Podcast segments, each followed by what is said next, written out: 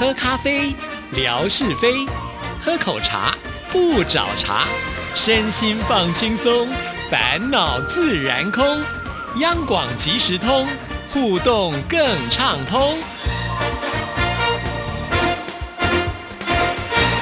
亲爱的听众朋友，大家好，欢迎收听今天的央广即时通，我是谭志毅。哇，今天呢，对志毅来说也是一个非常重要的日子啊。那我们的忠实听众朋友都知道，我们节目首播的时间是正常的广播版的话是在晚上的十一点四十分，其实有一点晚哈。所以呢，呃，我们很多听众朋友呢撑不到这个时候来听节目。好在好在哈，我们电台呢双管齐下，除了有正常的广播版之外呢，我们还有就是网络的版本啊。那网络版播出的时间就比较早了，是一大早的时间啊。又有听众朋友说：“哎呀，一大早都爬不起来。”其实，呃，网络版有一个好处哦，就是呃，你可以随点随听了，只要那个首播的时间过了之后呢，在我们电台的这个网页上都不会消失哈。你想到时间就可以去听，而且呢，我们还有非常热情的听众朋友，也就是强总啊。每天早上他起来可能要做的一件事情，就是要把我们的节目。呢，给录制下来，或者是下载下来，然后呢，再转发到微信群的各个群组当中。我知道很多听众朋友其实都是用自己的手机啊，透过这个群里面呢所发送的节目呢来听啊，非常非常的方便哈。因为强总放在啊这个群组当中的时间非常的早，好多朋友们其实都是在那个最早的时刻就听了节目哈。那早早的时候就会在微博跟自己做互动，我就觉得哇，节目已经听了就很感动，很感动哈。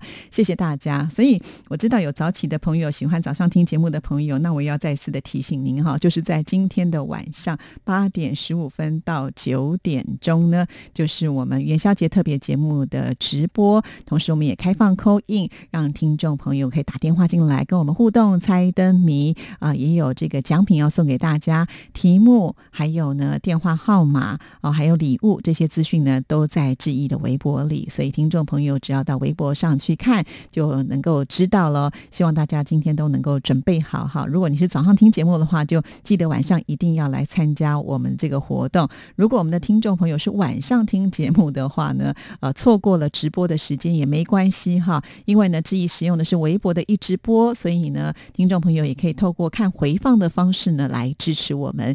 因为回放的这个数量呢，我们也是会来观察，看看大家是不是有在关注的哈。那也希望呢，我们以后呃，因为直播距离就越来越接近。好，节目一开始呢，我们还是要来听听景斌先生为我们所带来元宵节看灯会的由来。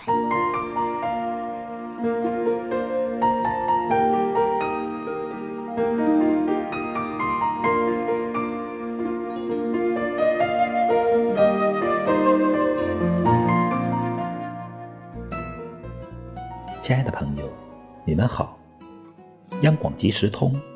有你，有我，有爱，乐融融。刨根问底，探究万事的来龙去脉，追本溯源，了解万物背后的故事。欢迎收听《万事万物的由来》，我是您的朋友景斌。今天我们说说元宵节关灯源于何时？元宵节这天晚上。我国许多地方有关灯的风俗。据说，这种习俗始于汉代。汉明帝时期，提倡佛法，敕令在元宵节点灯敬佛，这就开了元宵节放灯的先例。以后，京城和民间每年元宵节之夜都有放灯的活动。隋唐时，这个习俗为人们所重视。当时已发展成盛大的灯饰。到宋元时期，京都灯饰规模更为壮观，常常绵延数十里。关于元宵节闹花灯，在民间还有一个传说：很久以前，凶禽猛兽很多，四处伤害人和牲畜，人们就组织起来消灭它们。有一只神鸟。因为迷路而降落人间，却意外地被猎人射杀了。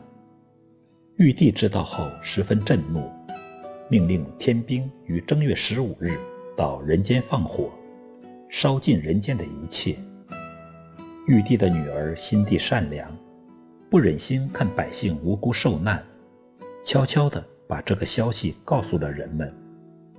众人听说后，吓得不知如何是好。此时，有一位长者建议，在正月十四、十五、十六日这三天，家家都张灯结彩，点响爆竹，以迷惑天地。到了正月十五这天晚上，玉帝往下一看，发现人间一片红光，响声震天，连续三个夜晚都是如此。以为是大火在燃烧，心中大快。人们就这样保住了自己的生命及财产。从此，每到正月十五，家家户户都悬挂灯笼，放烟火，来纪念这个日子。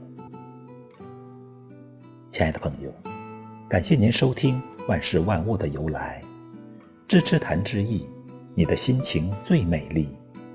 再见。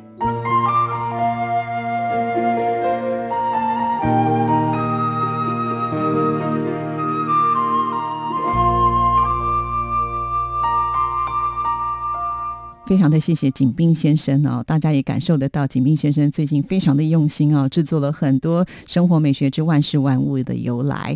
好，那接下来的时间呢，我们就要来回复信件了。今天要来看的就是我们的好朋友很会跑马拉松的建辉所写来的。志毅姐新年好，连续听了本周还有上周好多期的节目，尤其是梦雅的访问。梦雅呢，现在对志毅姐的访问已经很放松了，就像她到台湾一样放松心情，很。很是惬意。文哥谈与梦雅的见面，依旧是忙碌的文哥。聊到他们见面吃早餐的时候，文哥觉得要去赶飞机了，梦雅却是很淡定。我想这就是太珍惜和文哥相处见面的机会了。飞机误了有下一班，文哥不见了，下一次还不知道是什么时候才能够见面呢。有时微博上的寥寥数语，也就是我们夜晚静候的期待。谁叫他是我们的大家长呢？哇，文哥要是呢知道了这一段，现在应该会偷笑的不得了吧？哈，我也真的没有想到这一层哎。看来建辉好细心哦，确实，我觉得梦雅可能是这么率性的人哦，宁可就是跟呃文哥多相聚久一点啊。这个飞机呃慢了也没关系，就等下一班吧，好像把它当做捷运在。做一样啊，可见呢，我们这个呃淡定妈不是白叫的，真的好淡定哦。好啦，我就知道文哥在我们的听众朋友心目当中呢，确实就是占有这么重要的一个地位啊，好了不起。好，我们再来看下一段，景斌先生的创意也不错，以提问的方式让志毅姐慢慢的介绍自己，从志毅姐的叙述当中听到了志毅姐的成长经历。勤能补拙让我印象深刻，这也是我们小时候老师跟我们传达的。还有就是笨鸟先飞，要我们勤奋刻苦，多花点时间在学习上。听到志毅姐在广播的路上一步步的成长起来，真是高兴啊！听到志毅姐说，由开始的凌晨节目转到重点的时段的主持人了。在瞬间就可以把相关的音乐播出，练就一身好本领。这些跟这一节平日的用功的累积是分不开来的。我想大家的成功都是辛苦奋斗来的，你付出的每一滴汗水都会找到机会回报你。谢谢建辉的鼓励哈，其实也不是说每一次我们辛苦的付出都会有一定的回报哈，但是呢，不这么辛苦的付出是基本上不会有回报的，所以只能保持这样子一个心情呢，就往前进哈。呃，为了生活嘛，我们总是希望自己能够呃当个有用的人哈，才会比较安心的啊。好啦，从这两天的信件当中，我们都会发现哇，景斌先生现在很了不得了。我们昨天乐祥的信件，还有今天的建辉都在。称赞景斌先生呢，哇，这个景斌先生现在已经成为一个非常标准的广播节目主持人了，赞哦！好，我们继续再来看下一段，霞总的信件如期而至，听了总是让人好感动啊，感动于广播的缘分，感动于听友间的真诚相待。他的人生目标也已经奋斗了好成功，有一家店可以说走就走的旅行，慵懒的午后晒晒太阳，已经羡煞了我们。微博上的泥娃娃的天空已经持续了好长的时间。这一次的草原天空系列，让我们感受到大草原的辽阔，好感谢他啊！希望呢有机会的话，也可以将一些旅行的心得写给志毅姐，让我们大家能够分享他的旅行。哎呀，建辉，你的点子太好了，我都没有想到哎！啊，就请我们的啊泥娃娃，不妨呢也可以来分享一下哈，他周游列国，真的说泥娃娃是一个旅游家，绝对不为过哈。我觉得旅游家有一个特质，就是能够随遇而安，这是我在呃泥娃娃身上呢所看到的。比方说，他这次来台湾，他可以呢就是潇洒到不先预定房间。大家有没有想过，不预定房间可能会有什么样的结果？可能呢，就真的没有地方住了耶。但是他一点都不担心哈。为什么？因为泥娃娃呢，呃，在每个地方几乎都会有结交一些朋友哈。那到了当地，如果自己不能够解决的时候呢，其实当地的朋友也能够帮他想一些办法吧。但是泥娃娃好像呢，也不需要朋友帮忙哦。这次他还是呢，解决了所有的问题。像他也没有来请教致意啊，可是他一样呢，都可以找到能够这个。睡得安稳的地方哈，当然我觉得还有一种就是豪气感，因为一般来讲呢，我们越早订饭店啊，那个价格可能会比较便宜啊。通常你是当天如果要去住这个酒店的话，他们的价格都会比较高一点。可见我们的泥娃娃也是非常的海派啊，不再介意这些小钱的。所以从这里就可以看得出来啊，泥娃娃的目标就非常的明确，反正我要玩就是要玩哈。再加上呢，他又是一位摄影高手哈，会带着相机到处的把这些。些美景呢，通通给记录下来。那我们成为泥娃娃的朋友呢，就有一个好处喽，就剪现成的看他所拍的这些照片，然后再加上呢，他很乐享呢帮我们做详尽的解说啊。现在大家呢，好像在看这个连续剧一样，真的在追剧啊。每天早上就要打开这个志毅的微博，看看今天又是哪里的天空，而且呢，还会有这种连续感然后，有深度的内容的介绍。哇，我真的很感谢泥娃娃哈，也很感谢乐祥啊，也很感谢建辉。能够把这样子的一个想法呢讲出来。我们也知道泥娃娃很能写嘛，之前他不是有投稿到这个铁路游刊吗？他的金源铁路之旅写的也非常的精彩，所以希望泥娃娃有听到我们今天的节目哦。如果有空啊，啊，是不是呢？下次就可以分享一下哈，你在各地旅游的一些心得，让我们呢大家跟着你的心情呢一起去旅行。好，那我们继续呢再来看下一段，看到大家都在晒收到央广的桌历，我几次到信箱去。去翻，确实没有收到，不知哪里出了状况，已经私讯志毅姐了。志毅姐说会再补寄一份，非常的感谢。在节目当中，志毅姐问到了现在家里的老人使用智能手机、微信支付的这些情况。我们家的老人呐，现在都是在使用智能手机，但是用手机支付的情况比较少。他们主要是使用微信和家人朋友联系聊天用，或者呢就是看新闻，还有各地的。天气预报等等，以前他们的天气预报基本上都是由电视上看来的，而且还是今天晚上看明天的。现在有了智能手机，他们可以实时的看到自己关心地方的天气预报。他们由原来的完全不知道使用，到现在的熟练使用，印证了人就是要活到老学到老。不学习的话，无论是大人还是小孩，都要跟时代脱节了。嗯，真的是这样哦。所以啊，不要忽视呢自己的这个学习的能力哈。只要肯学，都是有机会的啦。虽然可能会比年轻人学的慢一点，但是呢，经常使用，经常使用，那我们自然呢就会熟能生巧了。说到这里呢，我又想到另外一。个问题哈，因为呢，在大陆要使用这个手机这么的频繁啊，像付费这些东西啦，或者是说要叫车啦啊，或者是要呃点外卖啦啊，这些呢都是透过你的手机哈。那要买东西也是要上网，所以是不是每一个人的手机的这个网络的流量都是买吃到饱呢？好，因为你们随时随地要用嘛，哈。那因为在台湾，我们流行讲吃到饱的意思，就是说你任何时间用，尽量用，随便用，一个月呢只要付那个固定的金额啊，这种我们叫做吃到饱，就是付一次的钱，你可以尽量的使用，使用越多越好，哈。那另外呢，有些人可能觉得说，我不需要用到这么多的网络量啊，他可能就是花比较少的金额买一定的额度，哈。比方说像我们小朋友不需要他太多的时间上网，所以呢，可能一个月呢就帮他买一个三 G 或者是五 G，哈。一个月之内呢，如果呢提早用完，他就会降速或者不能够上网，哈，算是有一个流量的管控了。那我不知道我们的听众朋友，你们都是采取什么样的方式，还是呢到了就是各个地方的店家大家都会提供免费的 WiFi，是这样吗？哈，那也希望呢下次能够收到一些听众朋友给志毅的回应哦。好，那我们再来看下一段内容。志毅姐马上又要开直播了，好期待，而且又是有元宵节的直播猜灯谜，纯哥也会出现，好久没有看到纯哥了，期待这两次的直播节目，哈哈。写这封信的时候其实是还没有直播的，但是也很感谢呃建辉会期待我们的直播，就会让我觉得呃直播的时候充充满了动力。好，那我们再来看下一段。十二月十五号参加了福州马拉松，这次马拉松是我参加的第三次福州的马拉松。本届的马拉松更改了路线，变换了起点到市中心的五一广场。我们原本想这样会让更多跑者感受到福州的城市魅力，但是当三坊七巷一时间涌入了数万人的时候，显得太拥挤了，根本就是人挤人，完全全跑不开。当然，对一些想跑成绩的跑者来说，这样的安排就完全出乎意料之外了。对于一些想边跑边拍照的跑友来说，可能正合了他们的心意。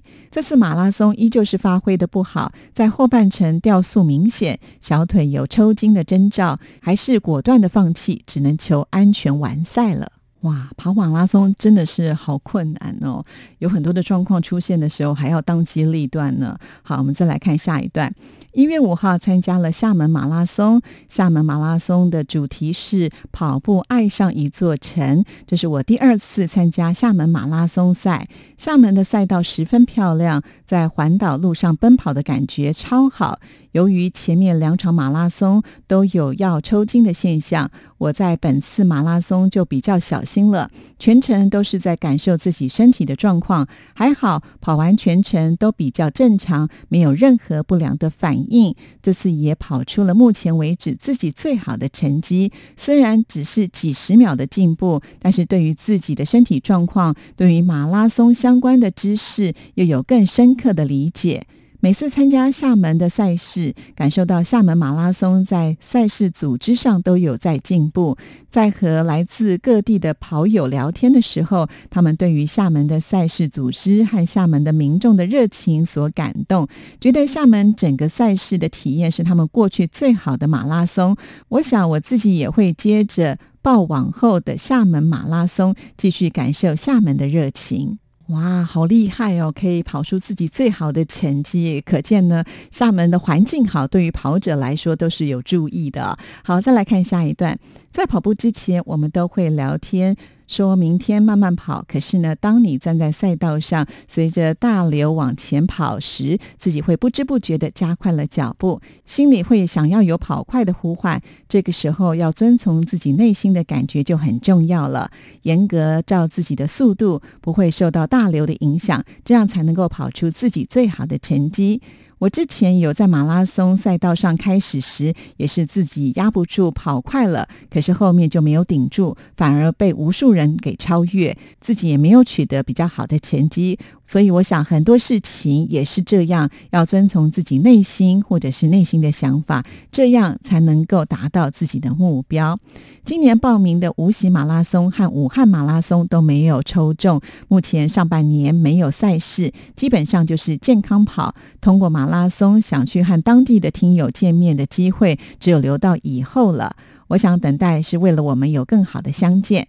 看到自己被志平哥给抽中了奖，好高兴啊！感觉很久没中奖了。农历新年在这里要祝福央广所有的工作人员都新年快乐，身体健康，更要祝福志毅姐新春快乐，阖家幸福。好的，非常的谢谢建辉写来长长的一封信啊，不但有呢听节目的一个感想，同时呢也把他自己跑马拉松的心得分享给大家。哇，这个很不容易啊！我觉得在运动的时候真的是要心智合一啊，也就是说呢，我们头脑还是要很清醒的哈，这样才有办法呢让自己的身体啊配合好，达到最巅峰的状态哈。那任何事情都是着急不了的，尤其是在马拉松这样的。比赛哈，不是说你前面跑得好就代表你一定会成功，而是看谁能够坚持到最后。好啦，今天节目时间到了，祝福大家，我们下次见，拜拜。